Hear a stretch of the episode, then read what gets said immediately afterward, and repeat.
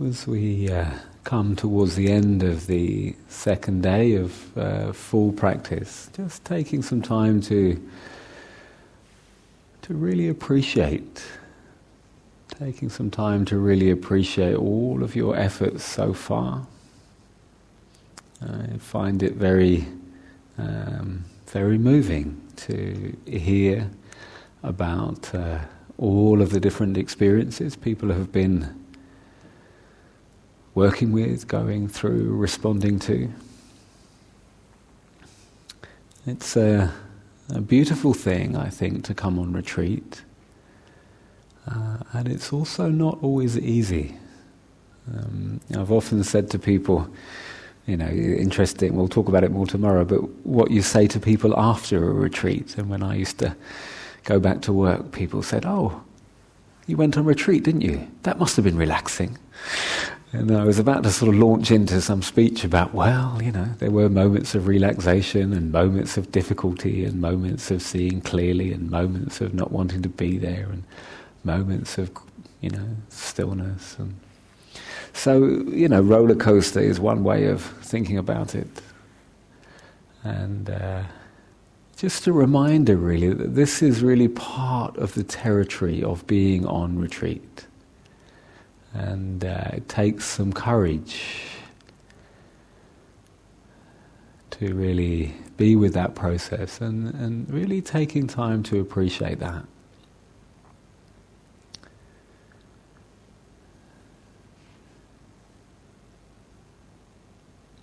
And also the sense that we mentioned on the first evening that, that the fruits and the benefits of that are not for you alone. I mentioned to someone in, in one of the, the groups, uh, there's an often repeated story of mine, but how once I was meditating before work and spent the whole session having an argument with someone. and I remember thinking at the end of it, you know, finish that thing, and, and my, my thought was, oh my goodness, this is hopeless. I've been doing this for years, and this is what my meditation's like. And then I went to work and saw the person with whom I'd been having this argument in my mind, and I was genuinely quite different with him. I wasn't just, you know, through gritted teeth smiling good morning, but something had moved, something had shifted. And so we can never quite know what a so called good meditation or a bad meditation or whatever is. And if you've been sitting with something very difficult today, that can really change that perspective on that. Perhaps something has been processed, perhaps something has been seen, perhaps there's more space around something.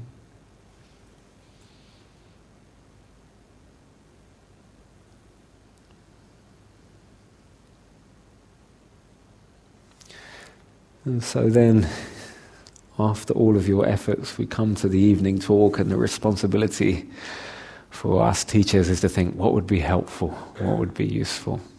And so um, I wanted to share some reflections, um, if you like, from another direction from the talk that Jenny um, was uh, speaking, uh, speaking about last night, which is more from the direction of MBCT, um, mindfulness based cognitive therapy. And it seems to me that we're in, in a fascinating time. We're doing these practices in an extraordinary time where, in my mind, I'm doing almost three different things at once, or I'm interested in three different things at once. So, in many ways, I'm secretly actually quite a hardcore Buddhist. Uh, you know, I, I absolutely love the Buddhist tradition and, uh, you know, the particular affinity to the Theravada Buddhist tradition and the robes and the chants and the bowing and the statues and I love it. And I also love, you know, mindfulness-based cognitive therapy, this uh, deeply compassionate attempt a more than attempt, uh, you know, um, project of taking some of that wisdom, some of that understanding, and see how can that be helpful for people in 21st century world, and in particular with MBCT, people struggling with recurrent depressions, a particularly intense form of what we Buddhists would call dukkha, struggle. And I'm really moved by the compassionate motivation behind that.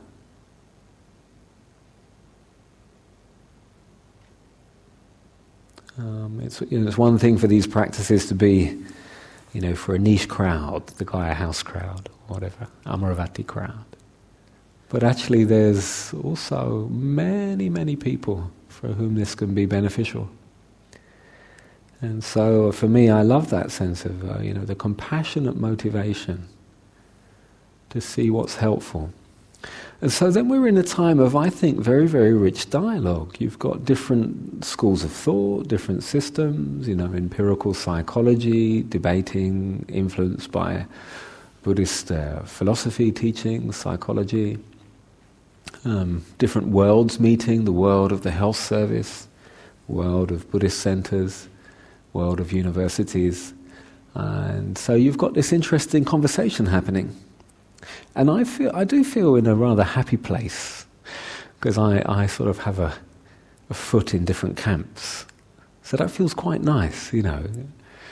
Uh, it feels to me that some of those differences and differences of perspective are actually really creative.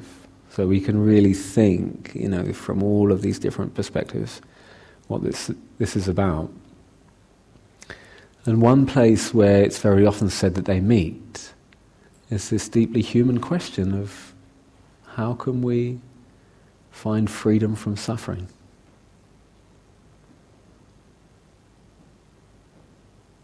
You know, that is, that's the motivation. How can we find freedom from suffering? What does that mean?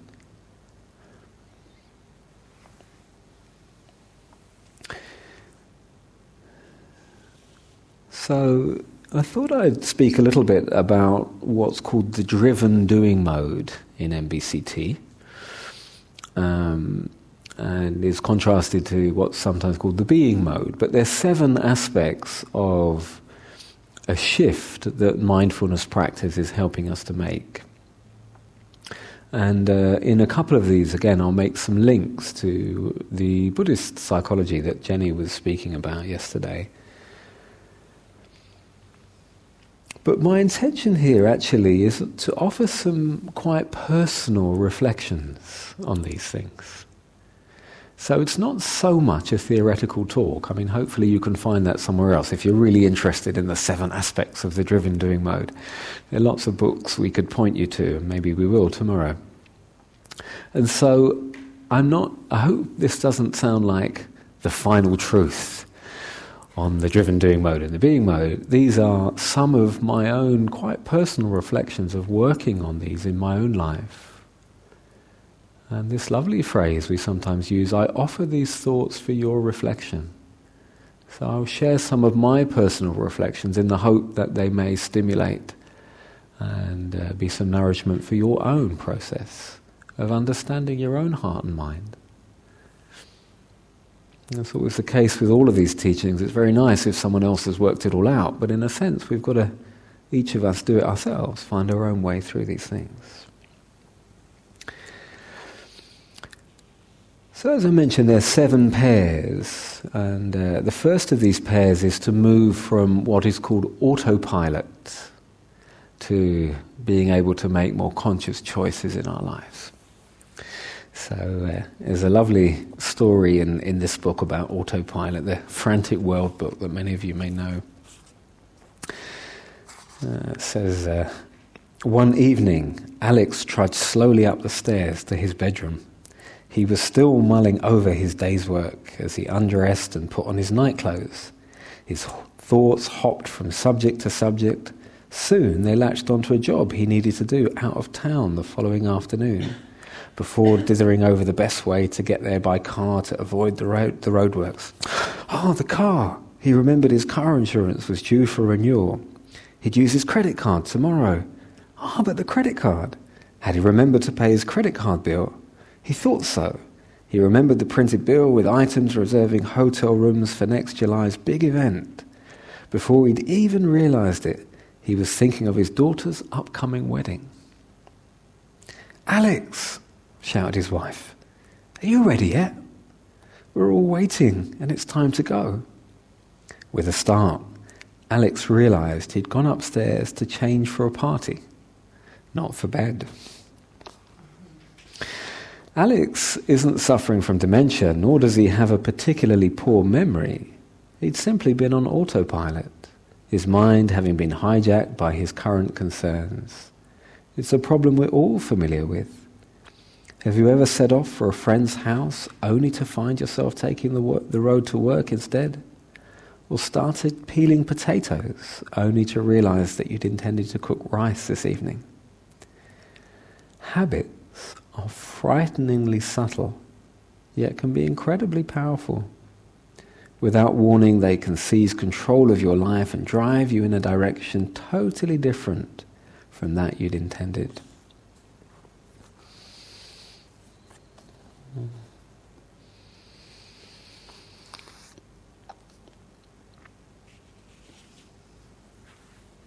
If you can recognize that sense of one thing leading to another, leading to another, leading to another, this sort of proliferation of thoughts he had that took him away from what was actually at hand when our minds are hijacked. We jump from one thing, one thing, to another thing. And uh, I think there is, in a very real sense, a link to what Jenny was talking about last night about Vedana. It can happen. So, seeing something pleasant or seeing something unpleasant can lead to a chain and more and more and more builds on it. So in one of the groups today, someone was asking me a little bit about Vedana, and I was just in the library. So you could just, I was just there, so I could just do it. And I said, okay, well, what would be pleasant for me here? And I noticed a rather lovely Buddha statue on top of one of the bookcases. And when we simply notice pleasant Vedana, that's fine. Ah, oh, it's lovely, beautiful, nice golden Thai Buddha. But what happens when it takes over from that. Wow, I've got to get one like that. As soon as I get home tomorrow, I'm searching on internet. How will I make sure I get exactly that one? Better take a photograph of it, but I'm not allowed to use my phone. I'm going to do it. There'll be time tomorrow to do that. I really need that particular Buddha statue. That would look so great at home. And then we might be really off, you know.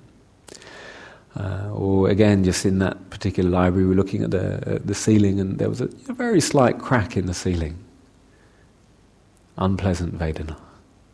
And you can see when autopilot really kicks in, when we're not noticing that, that might lead to all kinds of other things. God, how long's that been there? That's going to be a problem. I've got all that at home. I'm not going to be able to fix it. Oh, oh, it's okay, we'll fix it. I'll get a guy around. Oh, yeah, but what if he rips me off and I don't know who to say? To ask someone at work who the best person to recommend is. And I don't know if you recognize these patterns of thought, these trains of thought, but sometimes things are really just taking us away, away, away. And so the Vedana contemplation is, ah, it's just pleasant. Pleasant Buddha statue, unpleasant crack on the ceiling, come back. So autopilot is one of the things that can really hijack us in that sense. Um, I've noticed uh, one day I noticed I was just walking out of my street and past the news agent there was a headline of the news. And I walked past that and then waited. I was waiting for the bus. And I don't know about sort of ten minutes later I realised I wasn't in a great mood, and it was interesting because you know half an hour later I'd been feeling fine, and I just saw and traced it back. Oh, okay, I was seeing that headline. To be honest, I can't even remember what the headline was, but it triggered something. Thoughts about something else. Thoughts about something else tr- triggered thoughts about something else, and something else again. And the whole process was happening quite automatically. And so sometimes to be able to do things automatically is very useful. You can tie your shoelaces without thinking about it. You can talk to a friend while you're driving a car. So this capacity to do things automatically is useful. But those times when we get hijacked by a train of thought, and for me the experience is a little bit like this, you know, just being pulled down into something. So then I remember waiting by the bus stop and thinking, ah, do I want to think about this now? Some element of conscious choice. Where do I want to put my attention? So I was worrying about some particular thing. I hadn't decided to. found myself doing it. Ah, okay. And then conscious choice. What do I want to do now? And could choose to notice the trees, the sky, to put those thoughts in a little more perspective. Yeah, a little more perspective.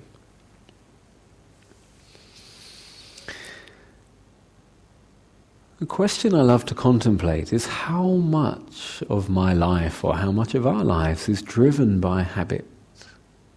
And when we're on autopilot, we're on habitual mode. You can play with this contemplation. I said earlier, this is something we can turn to again and again. But you might think about breakfast. Is your breakfast habitual? Have the same thing every day? If you work, is your route to work the same every day? habits of the mind, bodily habits, habits of speech. You can just notice sometimes it can be, um, yeah, it'd be quite sobering to realize how much of the way we do things is simply the way we, we've always done it. We're in a kind of groove. We're in a kind of groove. So, mindfulness again, that capacity to notice the impulse to do things and to be free not to be driven by the impulse. This is why we do walking meditations. Remember, I was saying yesterday, we're doing the walking meditation, walking backwards and forwards, and then the impulse arises oh, I want to go and look at that. It's much more interesting. But the exercise helps us to begin to see the impulse as it comes and goes without necessarily needing to be driven by it. There's a freedom there, moving from being uh, compulsive activity, some freedom.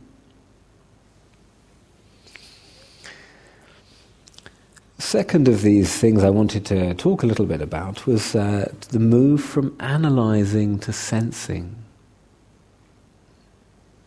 And analyzing in this sense, I don't think it means sort of helpful uh, analyzing that, that's very practical and useful, but the habit of our mind that feels like it needs to work something out.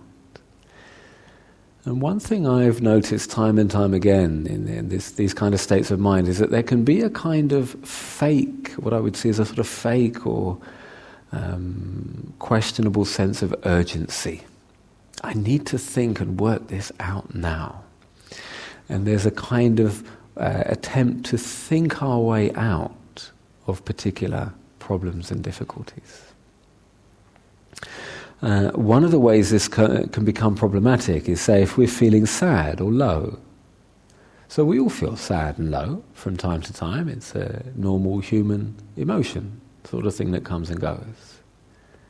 But sometimes we can get really caught by that and try and analyze well, why do I feel so sad? They don't feel so sad. I shouldn't be feeling sad. Okay, I need to think about this and work it out. And then we start bringing to mind all the other times we've felt sad and all the memories. And then there might be a story about why we're the kind of person that always feels sad and everyone else gets it worked out. But the analyzing, the trying to think it through and work it out, is appearing to be the solution when it may be very much part of the problem. we put it like that, yeah? Um, I, I notice sometimes there are problems in my mind that are insoluble. If you've ever had that feeling, that the, the whole way you're thinking about it means there is no solution. You're wondering whether you do A, wondering whether you do B, and the mind jumps from one to the other. Great, it's A. I'm going to do A and that'll be fine. Trying to think it all through, work it all out. Oh, yeah, but I'll miss out on B. Don't worry, I'll do B then. That'll be good. Oh, no, no, no, I should do A.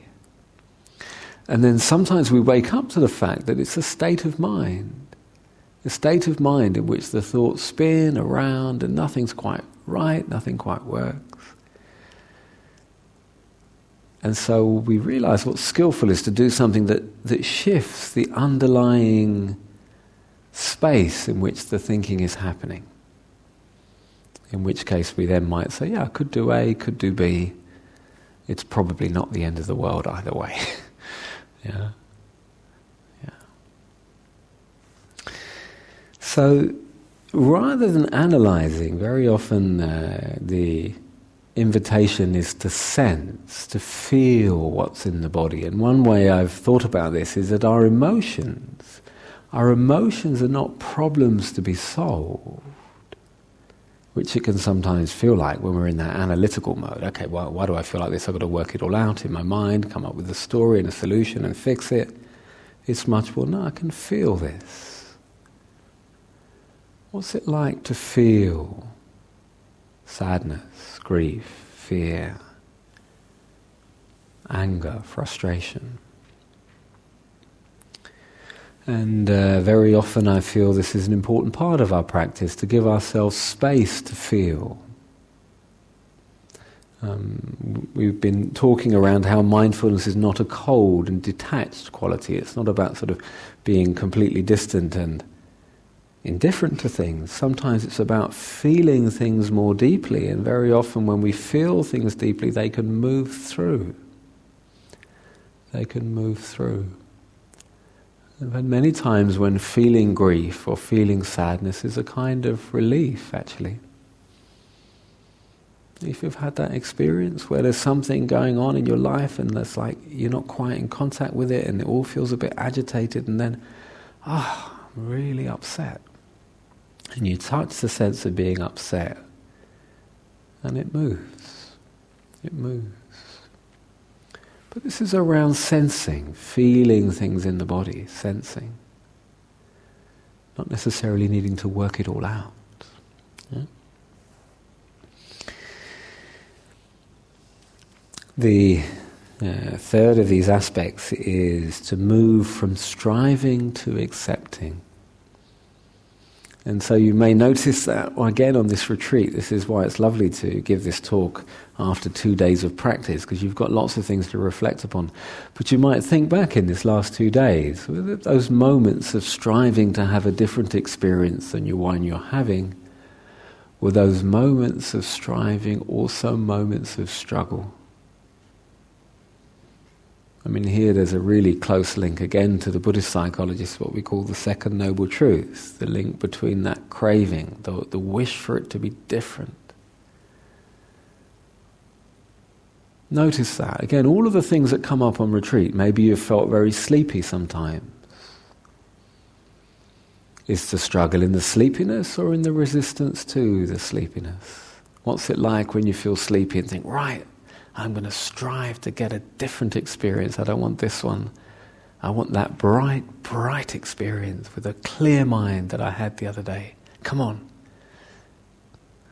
You know, the very resistance pushing, we notice that can create a sense of, of struggle. Uh, striving to have a different experience to the one that we're having Interestingly, sometimes I've experienced this almost as a kind of violence. And it's a strong word, but almost it feels like that. It's like, yeah, this is what my heart and mind is doing now. But I don't want this. I want something else. And so noticing that, what, what does that feel like when we're in that place? I want something else. I mean, even as I'm doing it, my body's kind of tensing to say that. Not this. So we're moving from, from striving to, you know, a sense of acceptance. And as we often emphasize on these eight week courses, acceptance doesn't mean passivity. Uh, you know, this kind of acceptance we're speaking about is a place from which we can make wise choices, wise changes, wise decisions. I wanted to just tell you another little. Uh, reflection of mine on acceptance because it was a very significant piece of learning for me. And it's an example I mentioned many times, and I think the reason I come back to it is because it was a moment in my own life of seeing something so clearly uh, that it's always stayed with me. Um, but I, I, shall tell you the, the story and then just relate how this relates to acceptance. But I was on a train uh, near Birmingham New Street station. I don't know if you know that, but I, to me that's quite a significant part of the story because it's one of the busiest railway stations in in the UK, and there are loads of platforms. They're quite underground. The ceiling's a bit low, And uh, I was going to get off the train. It was a very, very busy train. I was going to change trains and uh, stopped. And I just kind of wasn't, I guess I must have edged a little bit close to the man in front of me. And in my mind, see, I didn't know he was getting off. And for those of you, I'm a Londoner, so you know, used to this thing of edging past people on the tube to get off and things. Oh, so I edging a little bit closer to him. And anyway, he turned around and said, "Hang on, mate, we're all getting off." And I was like, "Oh." And it triggered, it was a very interesting thing to notice what happened in my mind because it triggered quite a thing. So it triggers what, oh, that's really unfair. I wasn't pushing in. I just didn't know you were getting off. You know, I'm a nice guy. I'm a meditation teacher. You know, I'm not the sort of person that pushes in, you know, and, and oh, what's going on? So it's quite an animal sense of being threatened gets triggered, yeah? And here's where the story gets interesting for me, because the next thought was something like, oh, don't let it bother you, don't let it bother you, you know, it's okay, it's just something, don't let it bother you. And then I noticed that the thoughts are still there, oh, this is unkind, I didn't like that. Uh, and the liberating thought for me in that situation was I am bothered. I honestly can't tell you how freeing it, this was for me. It was like, oh yeah, okay, I am bothered. And in that moment, there was a sense of really accepting not just the situation, but the sense that it had triggered something in me, the, the speeded up heart rate, the, you know, the tighter shoulders, the repetitive thoughts that we get. And the whole thing moved through in about 30 seconds or a minute. And I've really found that significant. So when we talk about acceptance, sometimes that can lead to a sort of rather idealistic view. I'm not going to let anything bother me. Well, good luck.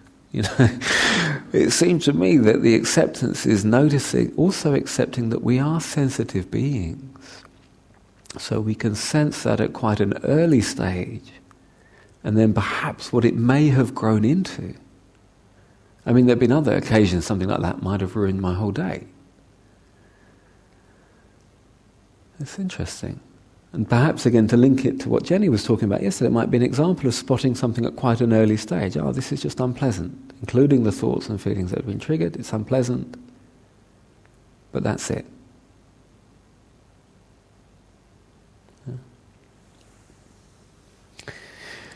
The um, next of these uh, shifts is from seeing thoughts as solid and real uh, to seeing thoughts as mental events. Um, the central idea I find interesting here, again, this is my this is a bit idiosyncratic. This phrase, so um, but I almost see thoughts as something like symptoms of a mood or a state of mind, or expressions of a mood or a state of mind. So if you, if you notice this, um, that the thoughts that are going through your head, these automatic thoughts, they're like, um, how can I put it really? They're like the surface level expression of a mood or a state of mind. So you can begin to see thoughts in that way.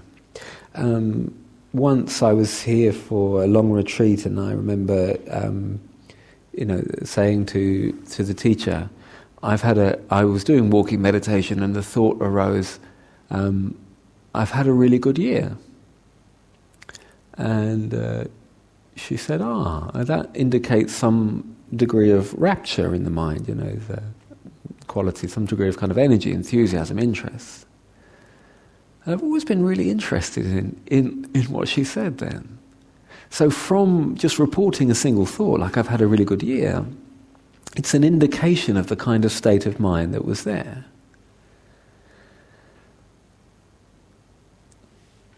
seeing this helps us not to believe our thoughts quite as much. Again, I said this on the first evening, and it's even more helpful to say it now. But how many different states of mind have you experienced over the last 48 hours? And, and, and how did they express themselves in different thoughts?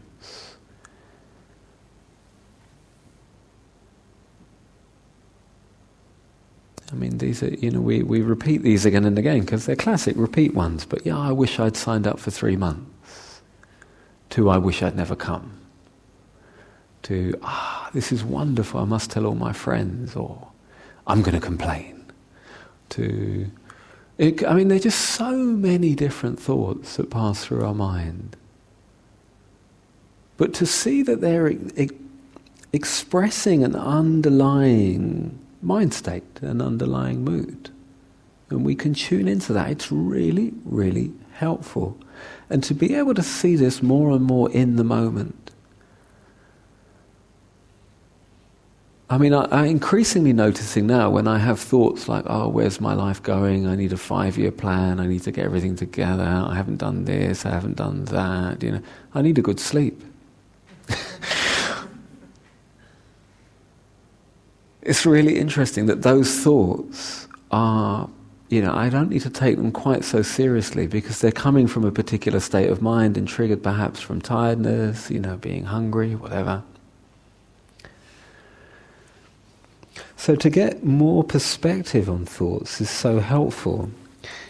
And we notice again, and the eight week courses really emphasizes, don't we, that when we are stressed out, when the reactivity is strongly triggered, that our thoughts have a different quality to them. They might be much more black and white, they might be over generalizing. It's deeply liberating to begin to see this more and more in our own experience as it happens. I think, I mean, excuse these phrases, I don't often use them, but uh, in my understanding, in a sense, this is really quite an advanced practice. to be, for a reactive state of mind to be present and to be able to see it there and then. It's very hard, actually. because it's telling you, at the, the, the mind state is telling you, no, this isn't just a state of mind, it's this person, and they need to be told. it's quite difficult to say, ah, yeah, this is a state of mind. And our patterns of thought are very closely related into our patterns of speech.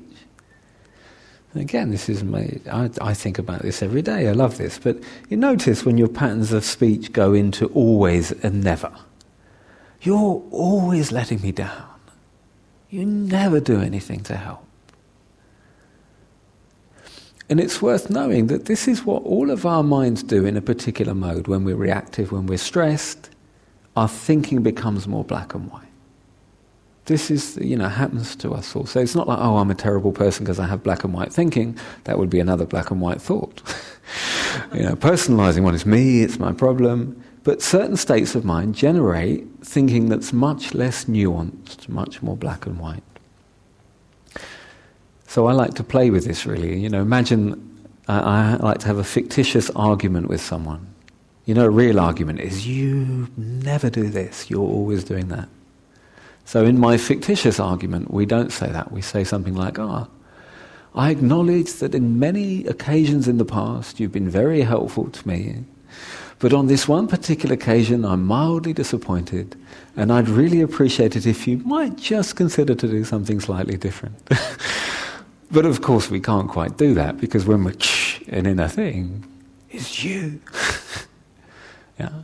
So, but the, the liberating thing here is to see that these are patterns and to be able to recognize these states of mind when we're there. We're more likely to catch ourselves a little more quickly. I was listening to Tara Brach, who's a very uh, senior teacher in this tradition, and she's describing how her practice has changed her over the years. And she says it's not that she doesn't get into those states of mind, but that she recovers more quickly and more able to see that more quickly. Yeah.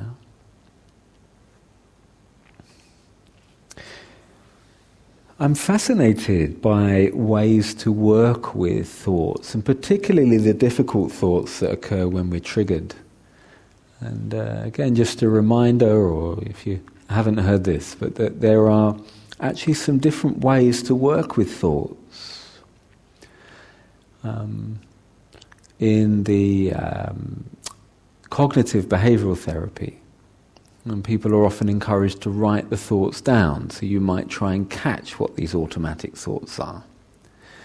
And they do tend to be quite, you know, more black and white, a bit more extreme. Like, this is always going wrong, this is terrible, this is a nightmare, I can't believe this is happening, it's always going to be like this. Those kind of thoughts. And once you've caught them, as in written them down on paper, you can then reflect on um, evidence for and evidence against.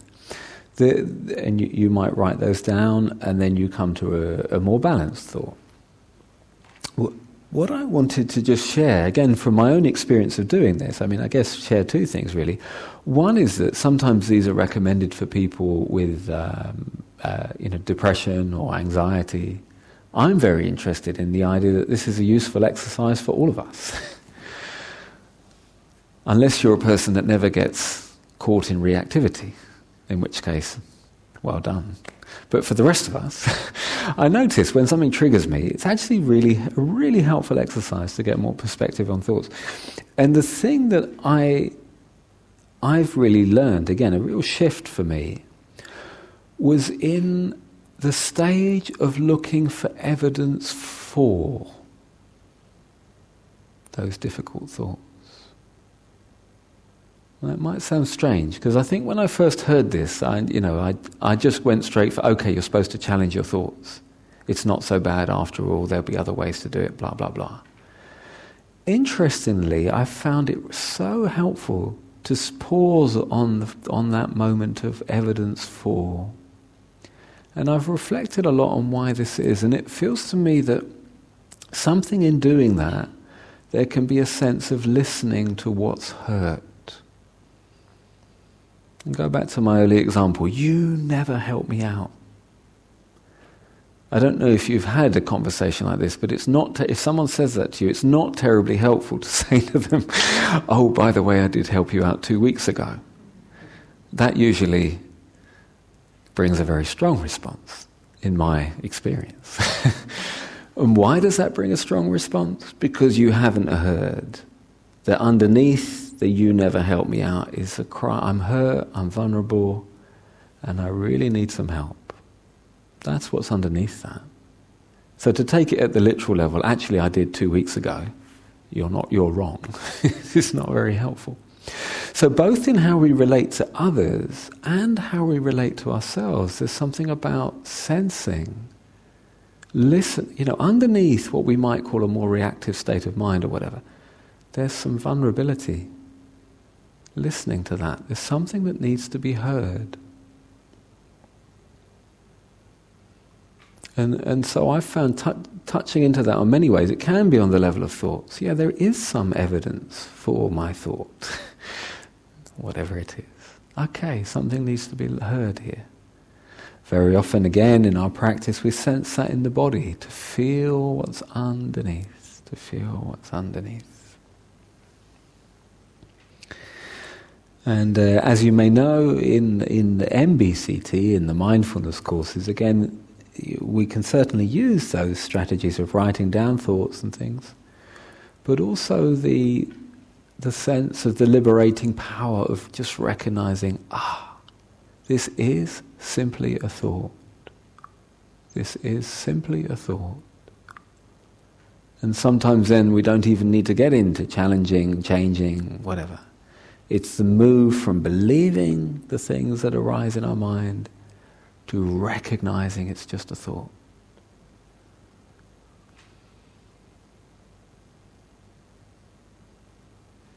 This is so liberating to see this. I, I, I, you know, again, sometimes people say, "Ah, oh, these mindfulness courses."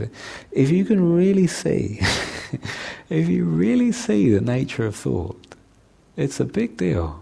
And I don't mean we just see it once and once only, but to see it more and more and more.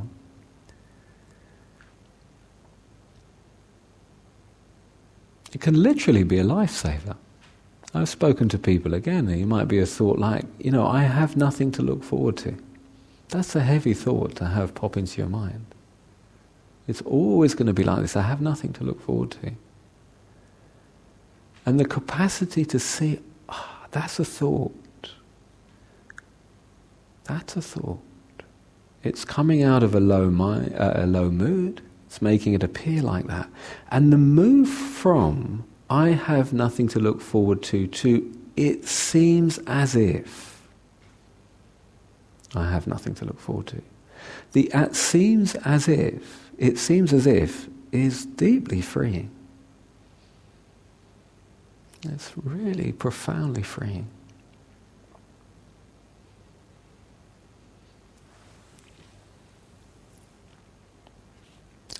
Another of uh, these uh, shifts is from uh, avoidance to approaching. And we may have uh, explored this many times in our uh, practice over these two days. In a particular area, we might look at this in terms of painful sensations in the body, unpleasant sensations in the body. Sometimes that, that feeling can be, ah, I don't want that, I shouldn't have that, I'm going to turn away. And it's very interesting and helpful to explore what happens when we turn towards that which is difficult, when we look at that which is difficult. So often in life we can find, ah, that's, that's freeing. Again, I don't know where the particular aches and pains in your body are. Shoulders are a good one for me. I'm one of these people, I, I anyway, this might be too much information, but I like going for sort of massages and things on my, my shoulders. And uh, the people doing it always say, oh my goodness, you're very tense, you know. Sometimes they give me loads of thoughts. It's like I feel worse afterwards. You know? 15 minutes of somebody telling you what a stress ball you are. God, never massage anybody as tense as you. you know? so anyway, I can tend to have these quite tense uh, shoulders. But if you really again notice that, What's it like to turn towards that? Feeling, ah, oh, I've got this tension, I don't like it, I need to get away. And sometimes we can say, oh, it's simply unpleasant sensation. And that becomes a doorway to explore. Is that solid? Is it fixed? Pay closer attention. It moves, it shifts, it changes, it pulses. It's not some sort of solid thing. I have stiff shoulders, end of story. It moves. How does it change when the relationship to it changes? Can I be interested in this? Is the struggle in the pain in the shoulders or in the relationship to it?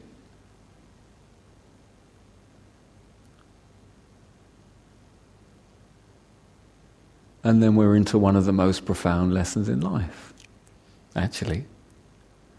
Is the struggle in the situation or in the relationship to it? So by exploring the shoulders, I can explore my relationship to difficulty in all of life.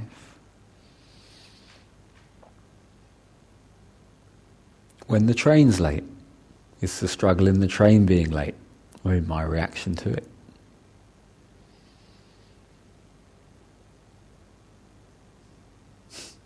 When the food is not quite what we wanted, is the struggle in the food or in the reaction to it.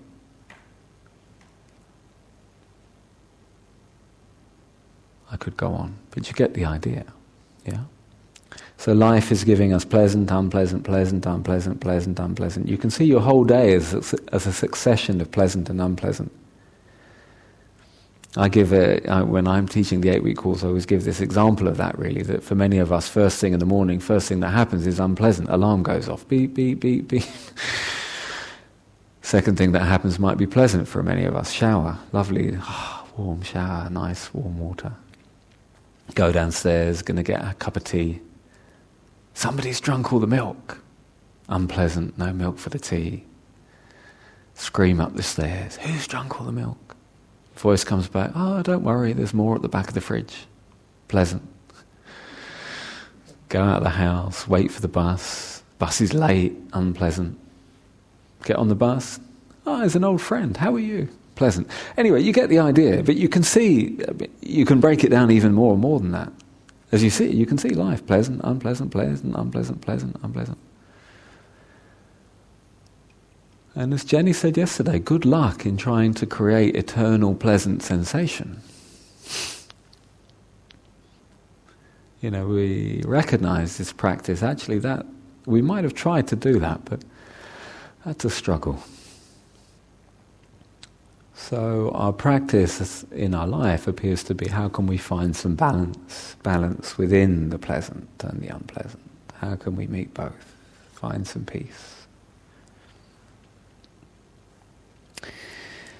Um, the next one of these is is uh, mental time travel, and uh, this is, as Jenny said yesterday, this is one of the things everybody knows about mindfulness. It's about the present moment, coming back into the present moment, noticing how much we can be driven by thoughts of past and future taken away. So, just to mention this one very briefly, the question I find really useful is what is happening now? What is happening now? See, as I'm saying that, there's quite a. I'm deliberately bringing in a, some degree of kind of What's happening now? And to have that question as one we can ask ourselves can reveal the dreamlike nature of some of the stories we can be lost in. If you notice that sometimes in these last couple of days you may have been sitting here and there's a real drama going on. They said this, this said that, this is terrible, this is going to go on. Can't, you know, it's all just spinning and zooming. And sometimes, okay, open the eyes, I'm in Gaia House, what's happening now? And it can really just show, gosh, there was a whole story and storm there that's sustained and created by, by thought. Yeah, so there can be a real sort of sword of wisdom kind of thing. Okay, come through, okay, now. Of course, that doesn't mean there aren't real challenges in life that we can then go and look and see. But a retreat is a wonderful opportunity to see how that can become just such a, you know, lost in this storm of thought.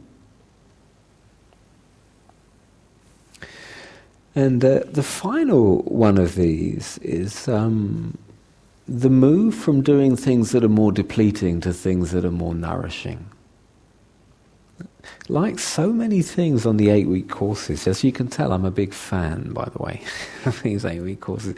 It's something that starts off sounding, okay, that's quite a simple idea, I get that to, for me, just being uh, ongoing, deepening investigation, I find really quite profound. So again, a reminder of the basic sense is a depleting thing is something that makes you feel less able to cope, less balanced, um, less able to deal with things, and something nourishing, you know, more able to, um, yeah, be feel okay, nourished, um, replenished. Yeah. And so, a very easy way into getting getting this. I mean, for me, my number one paradigm of a nourishing activity is having a warm soak in a bath.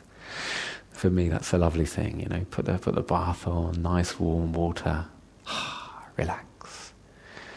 And the you know a, a more depleting thing might be, say, a very very difficult meeting that we'd not been looking forward to, or you know dealing with difficult emails. That's the basic idea. So then you, you look at your life and you look at the balance, and if, if life is all emails and no hot baths, it's a difficult place. Yeah? So that's the basic thing.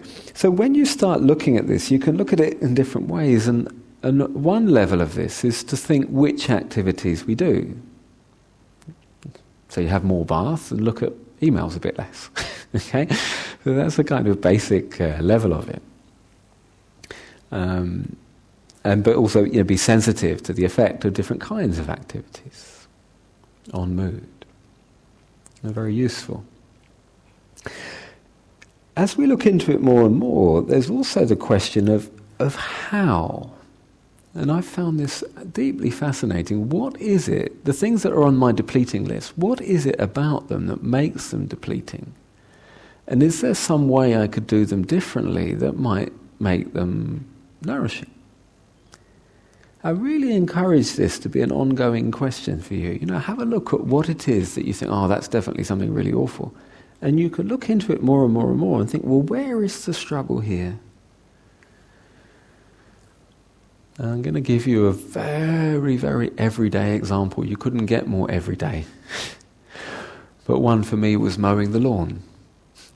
I don't know why, but for some reason there was just thing, oh, mowing the lawn, I don't like doing that. That's a depleting thing. So I thought I'd look at it.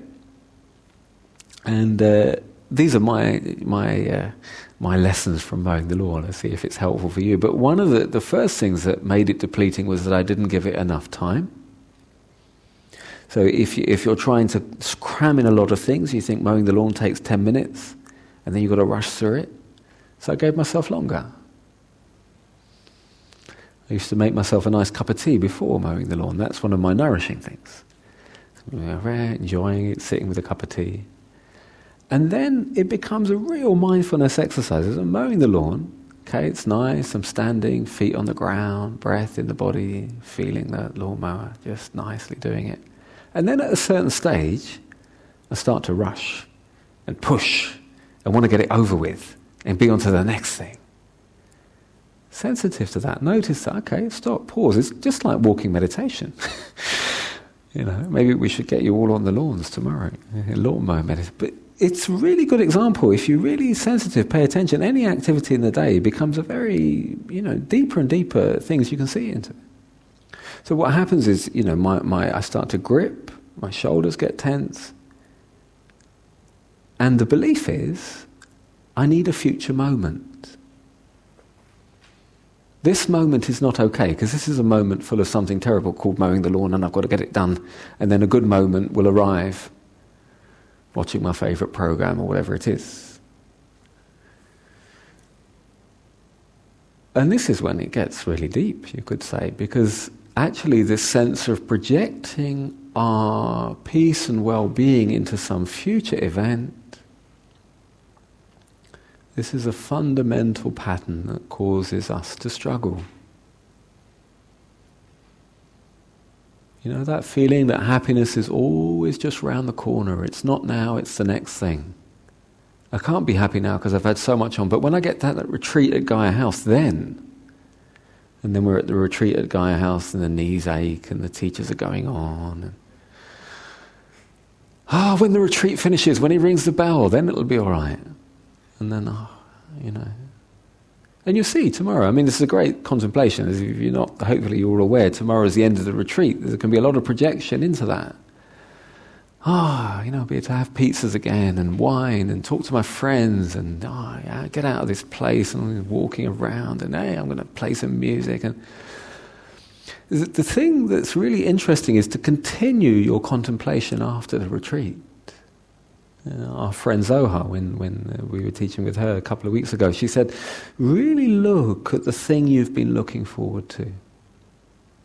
Maybe you've all had something now Mine used to be hula hoops. You know, the crisps. I love it. I'm very proud of my unsophisticated tastes. You know, it wasn't uh, three course meals and things, but just, ah, because you don't get crisps at Gaia House, do you? Terrible. So for those of us who like crisps, it's ah, hula hoops. I'll be at Newton Abbot Station, I'll go in there, there they are. And so you crunch into them, and they're salty and fatty and. Sorry, that was too much of uh, acting there. Try and make the sound. But it's okay, it's nice. Mouthful of hula hoops, what does that trigger? More hula hoops. Pleasant tastes almost always trigger that, don't they? You're eating it and then there's just the impulse to have another one. Packet of hula hoops is gone. What's next? So the, the very, again, see this again and again and again, that any time we're thinking happiness and well-being, peace is not here, somewhere else. Our whole practice is really questioning that, because this is what keeps us spinning round and round and round. And even, I'm suggesting, mowing the lawn can be a doorway into that. You're doing a very everyday activity and noticing for some of it, you're just there, you're present, it's okay. And then there's that got to get it done, out of the way, and then. But then seems to be elusive. yeah. So we can begin to, you know, from this contemplation on what's depleting. Maybe what's really depleting is the pushing, forcing, projection into the future. And so, actually, that's a very liberating thought because it means in any moment we can let go of that.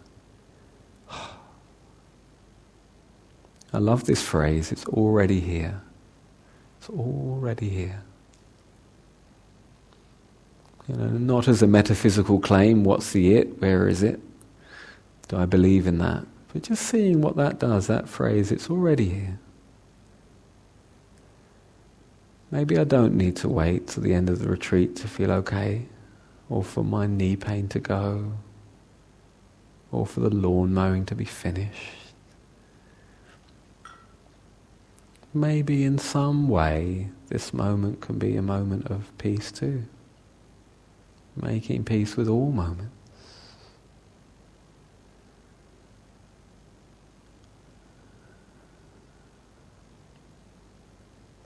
So taking time to be still. Just sit together for a couple of minutes.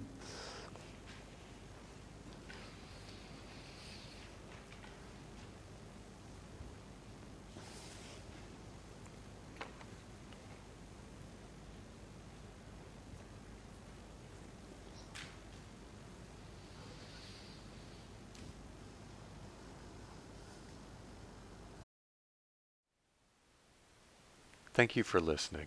To learn how you can support the teachers and Dharma Seed, please visit dharmaseed.org slash donate.